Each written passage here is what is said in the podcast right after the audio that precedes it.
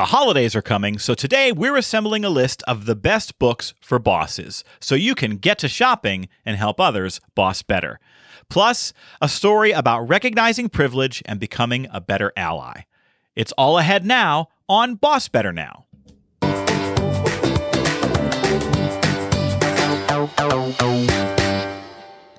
You're listening to Boss Better Now. Please welcome speaker, author, and turkey brine master, Joe Mull. Well, greetings once again, boss heroes, and welcome to the show. And that's right, there ain't no turkey like a well brined turkey because a well brined turkey don't stop. Let me tell you about the importance of turkey brine.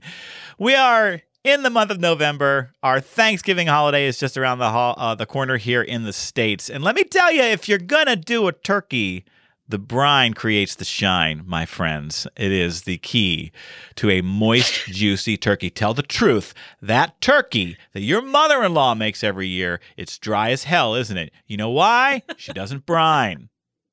And with that, let me welcome to the show my friend, my co host, professional coach extraordinaire, Alyssa Mullet. Hello, Alyssa. Wow, I, I feel like anything that comes out of my mouth will not meet the level of lyrical mastery that just occurred with your whole brine r- rap. I don't know what. But I don't believe that was. uh, You know what? I'm going to tell you, honest to goodness, that was the total stream of consciousness. that was just me this. riffing. I know. I have. I don't know if that is more impressive or scary, listeners. I That's it. That sure. that should terrify. Yes. Again, it, this is what it's like to live with me. I am wildly more entertaining to myself than I am to anybody else in my orbit. I guarantee you that. Aren't we all? Aren't we all? I mean, I, I I chuckle to myself out loud sometimes. I'm like, "You're good, Alyssa. Dang, you're good." So are you do you do the turkey at Thanksgiving? Do you celebrate in that way? Are you do you have a routine? Are you cooking? Are you not cooking? What's your jam when it comes to the turkey? Well, it's been so long since I feel like I've had some semblance of a normal Thanksgiving. Yeah. But yes, traditionally, it's uh, my husband and I are cooking, and specifically, we are a brine family as well. So th- Yes. we do have common ground there um but then for my for our family like the piece de resistance is the method in which the turkey is cooked which is deep Mm. frying so brine Ah. that baby up and then fryer and Drop it in, the oil. yes yes Yes. Deep fried turkey is exceptionally well done. Um, we brine and then we cook it in a roaster on top Mm. of the counter. Um, this was something that my mother in law introduced me to a few years ago. It actually works really well. Sometimes I'll also bag the turkey. So I'll brine it and then I do aromatics in the cavity, like celery Yeah, and yeah. cinnamon sticks and onions and things like that. Um, and then wrap it in a bag and put it in the roaster. Um, you have to watch temperature there though, because the bag can melt a little bit. But um, I, I can Yeah. make a no wants turkey. I, there are like 11 things I make well. Okay, maybe four, but a turkey is one of them. I I am a big fan of the brined roasted turkey. Deep fried's good too. Yes, awesome. Oh, that's some all of what you just described smells like I should be lighting a candle that smells like all of that right now. That did make my mouth water a little bit. Truth be told, I'm ready. I'm ready for some uh some Mhm. turkey. And don't be paltry with the seasoning. See what I did there? That's a dad joke. Oh, You're welcome. Yikes. Yikes. Well, uh, for the first part of our episode this week, folks, because the holidays are coming, one of the questions that I get asked often is, "What are your favorite books to recommend for bosses?" or "Or what are the best books for bosses?" Because those are actually two different questions. Because my favorites aren't always on the list, but then some of the things on the list may not be my favorite, but they're sort of tried and true things that show up on the list from time and time again. So, what I thought we'd do today, Alyssa, is we would talk about our our favorite books that we might recommend for people who are leading others.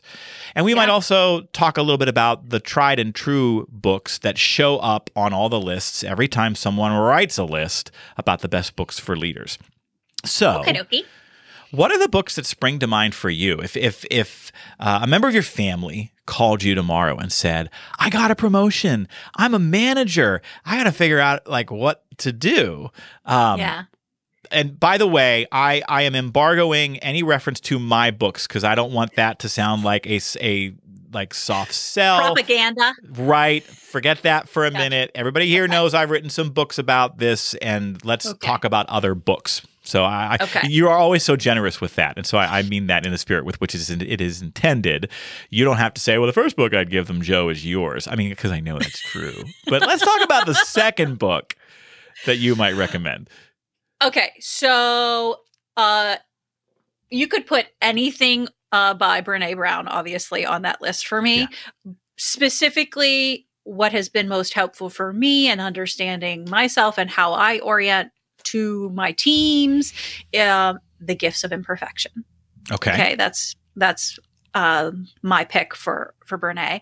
Um, I don't know how our listeners might feel about this, but again, in trying to be the best human that I can be, um, and understanding the other humans for which we are responsible for leading, I would recommend anything to do with the Enneagram. It's another Yeah. tool, okay, uh, to just understanding yourself and how other people might be reacting, their behaviors, how that can inform how you lead them. Uh, Mhm. I particularly love the Sacred Enneagram. Um, that's my pick. Um, people have heard me talk about uh, Quiet by Susan Cain before. Mhm. Again, if you're an introvert, and even if you're not, you are surrounded by maybe introverts, I would highly recommend that book so that you can, again, understand those folks. Atomic Habits uh, by James Clear. Uh, I love, love, love that. Um, Leading with Character by Dr. Loehr, L O E H R. Um, this is a fantastic book, and it comes with a journal, and you know I'm a journal junkie. Um, what I have not yet read, but is in my stack right here, is Burnout by Doctors Emily and Amelia Nagoski. Um, and I think that that is going to be a key read for how the season that we're we're all going through right now, Yeah. um, and trying to understand tactics and strategies and how you would complete the stress cycles and all of the rest of the stuff yes. the last recommendation that I have, and this is not, again, specifically a professional leadership book, but I will say that if someone called me up and one of my family members, one of my dear friends, and said, you know, I'm trying to take myself to the next level, just want to be a, you know, the best leader I can be. You just want to be the best human you can be, and you're a, a female, you could read this book certainly if you're a male too, but womanhood, this is the Bible now. Untamed by Glennon Doyle. You must read this book. That is the, that is all. That is what I wanted to say. That's a pretty great list. You've got some some real diversity of thought and ideas and authors on that list. I love it. Um, th- uh, mention for me. So you talked about atomic habits, and I felt like Yeah. y- you kind of gave a, a a really concise, succinct reason tying the book to leadership roles for everything, but I didn't quite get it on that one because it's a great book. So tell me Hmm. why Atomic Habits is a really great resource for leaders. So number one, it helps me understand human behavior, Mhm. what we do and don't do, and why we do and don't do Yes. it, right?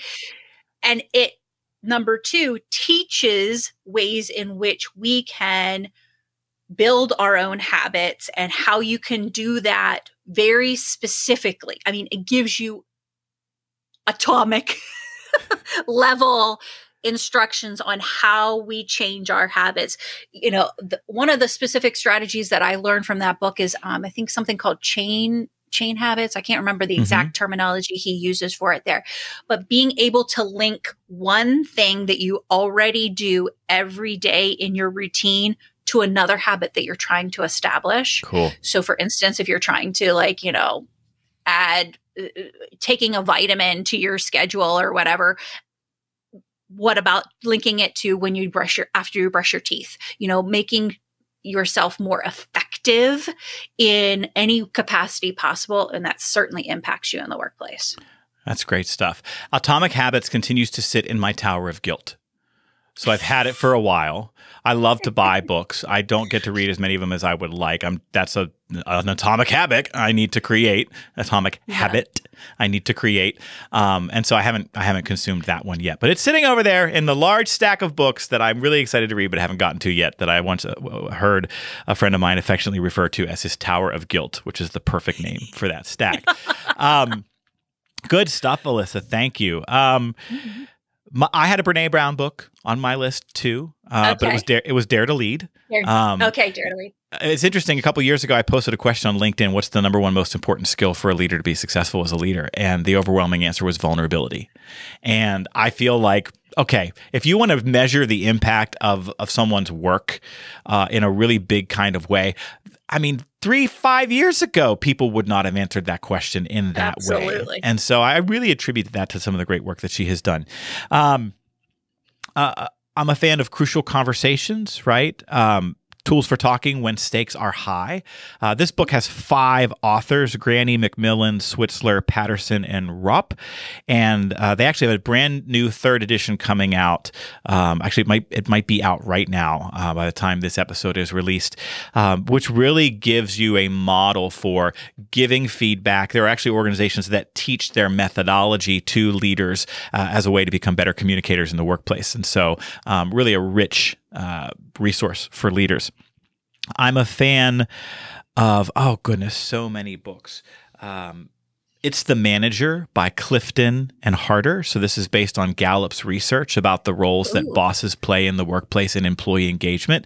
Uh, it gets a little bit academic, but there are so many really great insights in there. One of the things that they find that the most effective leaders do that have the highest levels of employee engagement is that they are a part of a team of other managers right? That mm-hmm. and they gather together to learn how to to continue working on being better managers. Um, we see patterns of you know the best managers read books. The best managers are continuous lifelong learners. They read books about leadership. They read books by Brene Brown. They listen to podcasts about being a better boss. Um, yeah. And that book really keys in on on some of those insights. So I really like that one. My favorite book to recommend to leaders, though. A book I've read a couple of times. I have it dog eared, I have little flags in it. I adore this book. If you're only going to read one book this year, it should be mine. But if you're going to read two, I am a big, big fan of Daniel Pink's book, Drive The Surprising Truth About What Motivates Us. Um, and what he has written is just an absolute um, beautiful summary of the social science research around motivation. And what he says is that if you want people to go forth in self directed effort, they need autonomy, mastery, and purpose. And he talks about what that looks like, the psychological underpinnings of those three things. It is a how to manual to inspire and motivate employees. And wow. one of my all time favorite things to recommend to leaders. That sounds awesome. Oh, gosh, I hope everybody can like rewind this and, you know, take down the list. and we'll put it in the show notes, right? I mean, absolutely. Should, if you go to uh, okay. bossbetterNowpodcast.com and you click on this episode, you will scroll down and you will see an entire transcript for the episode. And we will link to every single one of these books on Amazon. You can just drop them in your cart or multiple copies and, uh, gift them to the people in your world as well. Um, let me finish this segment with the other promise that we made, which is what are the tried and true books that tend to show up on the list the most. Like if you go and Google best books for leaders and you put in yeah. a year, best books for leaders in 2019, best books for leaders in 2022, the same books keep ending up on this on these lists. Um, one that shows up over and over again is One Minute Manager by Ken Blanchard and Spencer Johnson. Yeah. It was written originally in 1982. It is slim. It's 100 pages. It's common sense, but it is a how-to manual for bossing. And they actually are releasing a new edition, which is pretty cool. Ooh, um, cool. The other one that shows up on the list all the time is How to Win Friends and Influence People by Dale Carnegie. Yeah. Right? That's yeah. sort of a tried and true fundamental book about how to network and communicate and build relationships. Um, I see what got you here won't get you there by Marshall Goldsmith on a lot of lists, mm. which is again about how, hey, most of the time we get promoted because we were technically sound or we have experience or we're creative, but then we get into leadership roles and it's about people problems. And uh, so what got you here isn't going to get you there. And so you need to prepare yourself. Um, good to great by Jim Collins, which is a classic um, that's been around for a long time. These are the books that uh, tend to show up on a lot of the leadership lists the most. Are there any others that you see, uh, Alyssa, or that we haven't mentioned? No, I think that that is all all that is in my stack and all that I can put in my I have my own, you know, guilt tower, shame tower. but I do work through them. The most important tip that I can I can tell folks out there about books, period, is I learned the most important thing or I was reminded by a book from Jay Shetty called Think Like a Monk that mm-hmm. said, guess what? You don't have to read the whole book yeah. in order to have read the book. You can give yourself credit if you only read the portions that you're most interested in. You can flip to the table of contents and pick out the chapters that are most important to you and then put the book back up on your shelf and say, I read that book. Mm-hmm. Or you can listen to the book. Guess what? Yes. We're in an audio rich world, and you can listen when you work out. You can listen when you drive. You can listen when you walk your dog. You can listen in all the same places where you listen to us uh, and consume in that way. There, there are way more ways to consume this kind of content nowadays than ever before.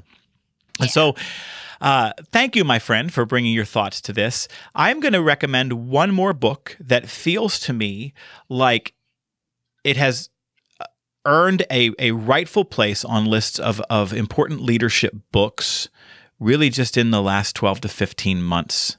Um, and that is the book How to Be an Anti Racist by Ibram X. Mm. Kendi. Uh, it, this is a book that, in the aftermath of the George Floyd travesty and all of the social justice issues that have long been simmering and keep uh, erupting into public consciousness from time to time, but then really were ever present for many months in 2020 and into 2021. I saw a lot of people self selecting to read this book to better understand how to be better advocates and, and specifically uh, how to become anti racist in their organizations and in their leadership roles, which is a very specific thing. Uh, and so I imagine that going forward, and probably for years to come, that when people write lists of books that are important for leaders to consume and to think about how to really have influence in their organization, that this book could end up being on those lists much in the way that some of those older tried and true tomes that I mentioned earlier are. So that's How to Be an Anti-Racist by Ibram X. Kendi. Definitely worth checking it out. What about you, listeners? What are your favorite boss books? We've been asking you that for a while, and we'd love to hear from you. Shoot us an email over Boss Better Now over at bossbetternow at gmail.com, or you can drop a comment below the video if you're watching online, if you're live streaming the episodes. We'd love to hear your thoughts about your favorite or best boss books. And we come once again, Alyssa, to our camaraderie question of the week. As you've heard me say in 42 previous episodes, bosses build camaraderie on teams by making it easier for people to find things in common with each other. That's why every week we give you a question you can use at meetings to facilitate connection and build camaraderie. Our question this week is as follows What did your parents do for a living, and how did that influence who you are today? I, I swear your timing on these is like impeccable. Um, huh. My dad literally just retired last uh, in the past month, and so oh, interesting. Uh, I, I don't even know how many years. I mean, he's 65, so all of his adult life, uh, he has been a laborer, uh, specifically a welder. And um, my mom um, for most of my childhood um, was primarily a stay-at-home mom. Mm-hmm. Um, that being said, she continually had side jobs. She mm-hmm. cleaned homes. Um, she still does that, uh, and uh, uh, the other main thing that she did was um, I had real life baby dolls. We always had other kids in our home. She was always a child care provider. Um, and she has many uh, unrelated by family ties nieces and nephews who call her Aunt Deb or Miss Deb because uh, of her impact uh, in that kind of community. Uh, how it impacted me. Um, I would say I felt a real need, especially early on in my career, um, to be anything opposite. I mm-hmm. needed to get away from uh, the kind of blue collar environment. And so I really poured myself into um, the professional realm and being uh, that business lady. And um, so I took the only route that I possibly could in terms of I went to a two year trade school uh, because that was what we could afford, mm-hmm. and that was with loans. And then I worked, I got my foot in the door and worked my way up because yeah. that's what I wanted. I climbed that little HR ladder as quickly and as fast as I possibly could. Um, and I kind of defined myself for a lot of years more than I care to admit on that fact. You know what? That boy, our stories are similar. That's interesting. Our yeah. mom stories are similar. Um, it's great that you can see yourself in in all of those kinds of uh, experiences, and I, I, see myself in a very similar way.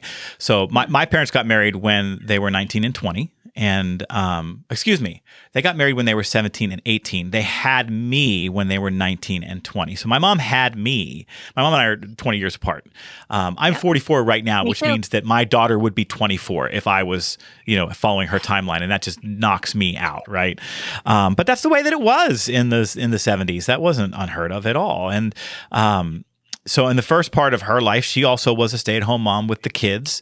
Uh, while my dad went off and uh, he worked in home building and ultimately started his own company. When uh, there was a point where my mom had a t-shirt printing business, but then my parents got divorced and we moved uh, to a different part of the state of Pennsylvania. And my mom had to take a, an office manager job, which eventually led her to get her insurance agency certificate.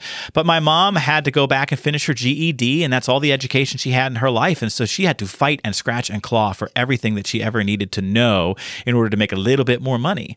And I grew up in a house where we didn't even really live paycheck to paycheck. There were some weeks where it was like, well, are we going to pay the electric bill or are we going to buy milk? And I'm not saying we were poor. We were never, we never went hungry. I don't, I don't want to over dramatize it.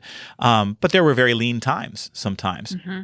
And so I think what I got from my mother was, um, a real appreciation for education and for what it takes to move up in the world. And and I kind of saw that experience and thought, I don't want to have to decide between electricity and milk. And so, what what is it going to take for me to not live and, and kind of repeat that um, yeah. and and take all of the um, incredible love and support that my mom had for each of us to try to be ambitious. And my mom instilled in me a love of reading and a love of learning. My mom was always learning and loved education, and and so I, I got a lot of that from her. My dad also contributed to my ambition in a different way. I think that's probably the big thing that I take from this conversation is I am ambitious because of both of my parents for very different reasons. Um, my dad built houses, and um, so I'm kind of handy. I know a little bit about a lot of stuff. I can I can kind of fix a lot of stuff, and I'm not I don't shy away from bigger projects. Between what I know and what I can find on YouTube, I can probably figure it out, right? Um, but my dad worked god he worked um, you know 15 16 hour days in the hot sun putting roofs on. He worked weekends and um, would often have to hire laborers who were unreliable or weren't as invested in the work as he was. And he scratched and clawed and built himself a pretty successful business and was able to earn an income above and beyond what you might expect for somebody who only had a GED. Uh, mm-hmm. And so, uh, interesting, isn't it, that both of them, and my mom and dad could not be more different from each other. Like my sister and I, like, how are you ever married? Right. Um, but that's just the way it goes sometimes. So, so I think that's the story of who they were. Uh, and I think they both contributed to education and ambition for me in very different ways. Mm, thanks for sharing. I think this is an awesome question. If you have the kind of team that you want to get to a, a deeper level of understanding mm-hmm. about, um, this is a beautiful question to be able yeah. to ask.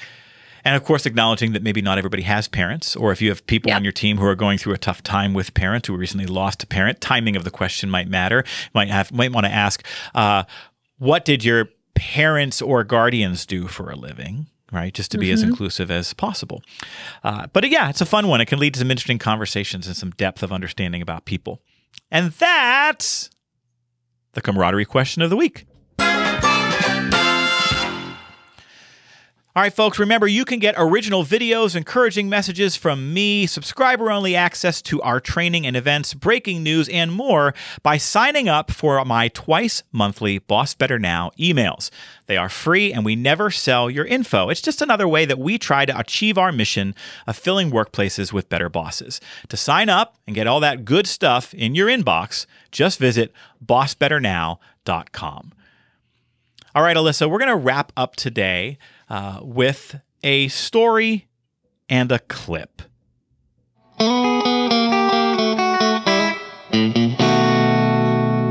Sorry for the little delay on our, our jingle there. I just wasn't finding the button.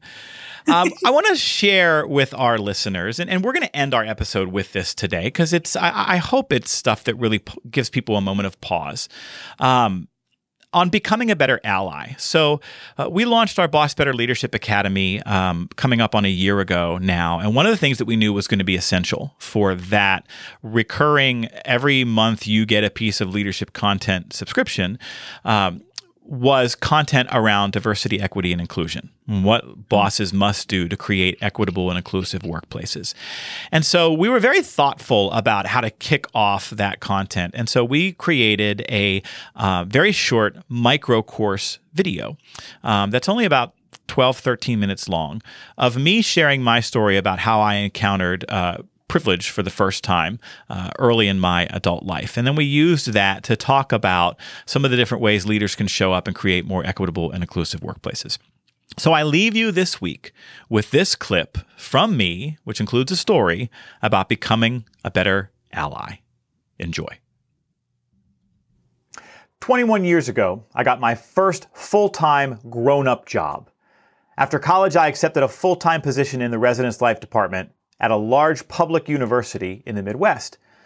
At 23, I was the youngest and least experienced person on staff.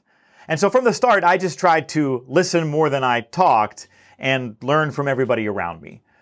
And things were going pretty well for the first few weeks as I settled in and got to know my colleagues. Near the end of the summer, at a staff meeting, we started discussing the diversity training that's what it was called back then, that was coming up in a few weeks for the student workers returning to campus. We were exploring what kind of experience we wanted to facilitate for them when I decided to chime in. I think that what we should really aim for with this exercise is to help students understand and acknowledge that on the inside, we're all the same. For me, I try not to see color. It doesn't matter. Instantly, everything in the room seemed to freeze. My comments hung in the air for a moment as if suspended above the table.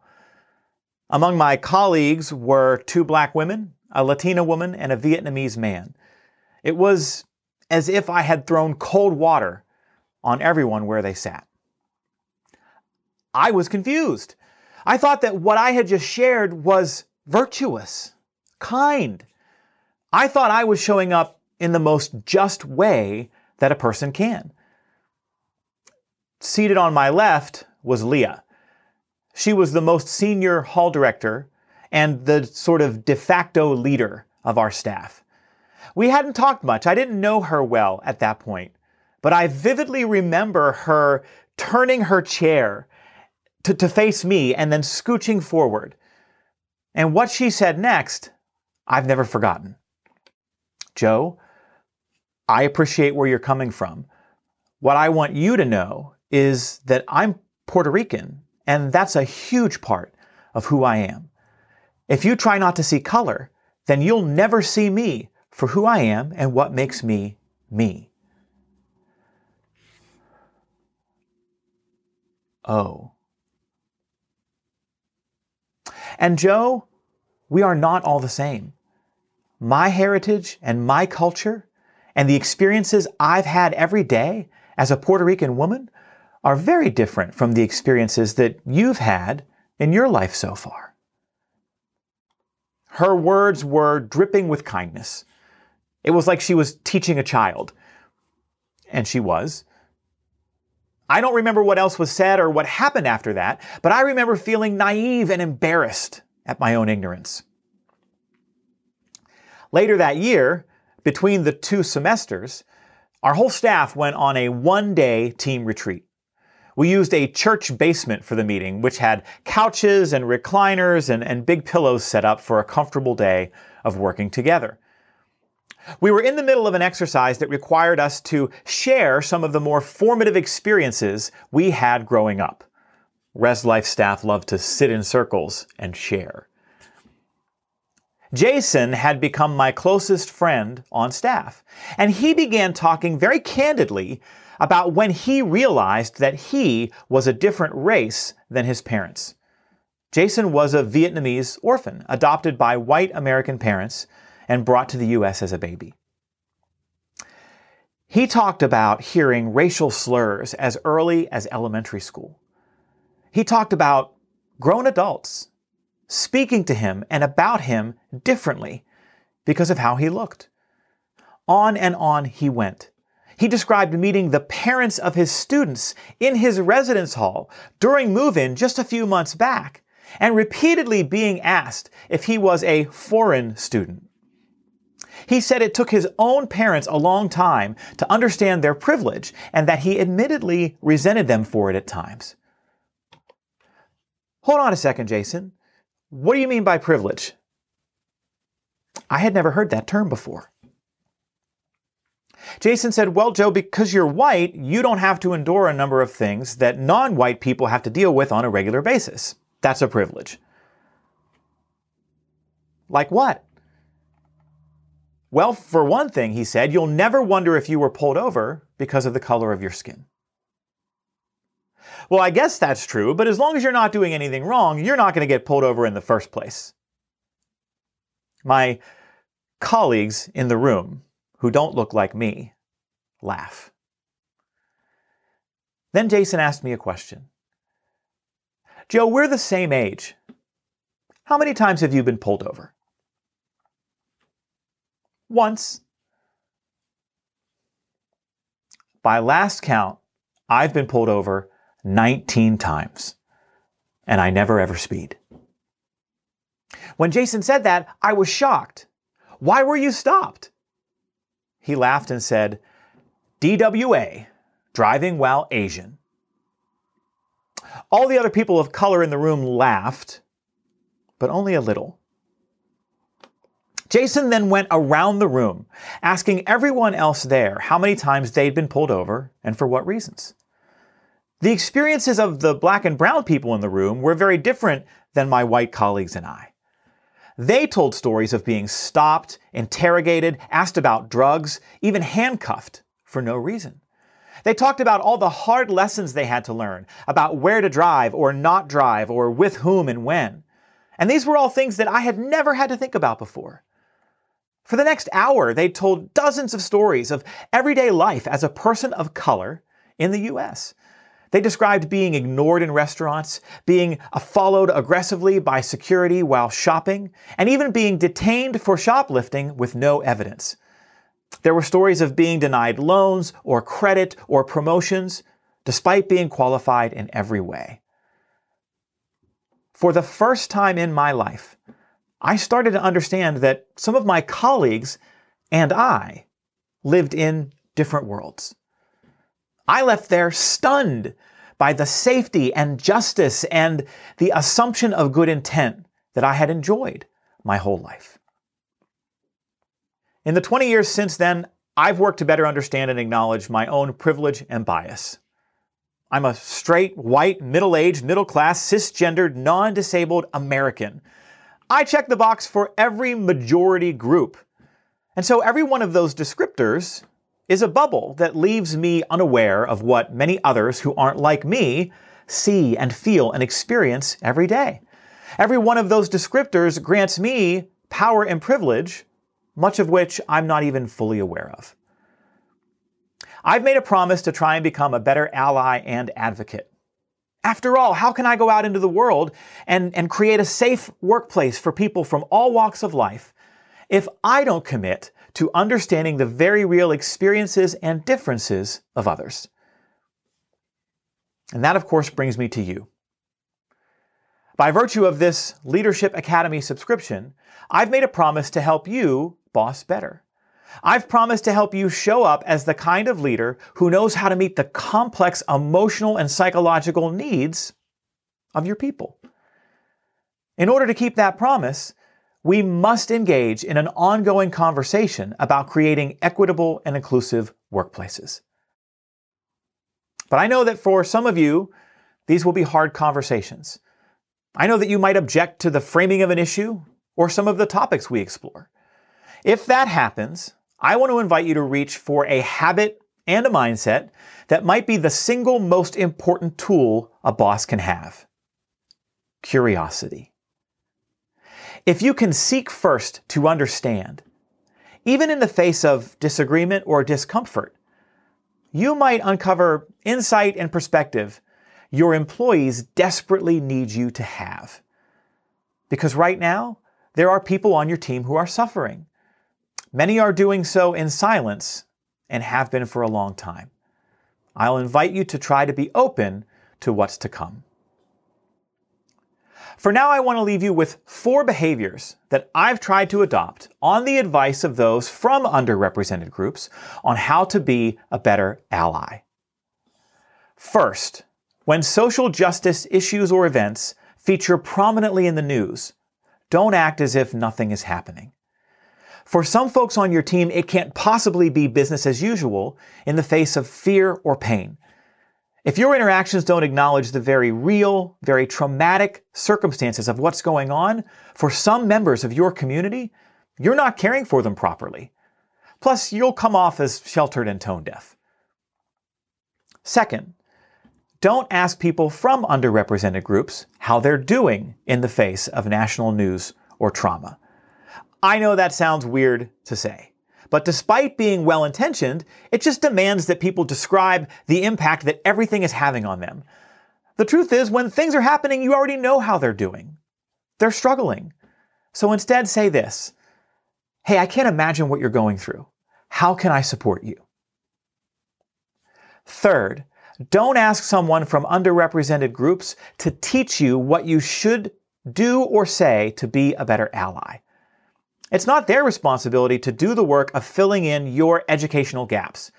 People have been speaking and writing on these topics for decades. So use Google, read books, watch videos. Do the work yourself.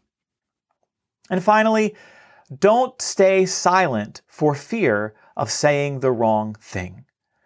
Allyship requires speaking up, but it also requires trial and error and failure.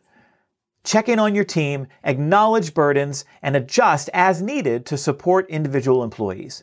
But most importantly, listen more than you talk, pay attention to the stories shared by those who aren't like you, and try to reflect deeply on your own blind spots. Remember, there is no more important job for you as a leader than keeping your people safe. These conversations, and the ones to come, are an important component of doing just that. I look forward to doing this important work together.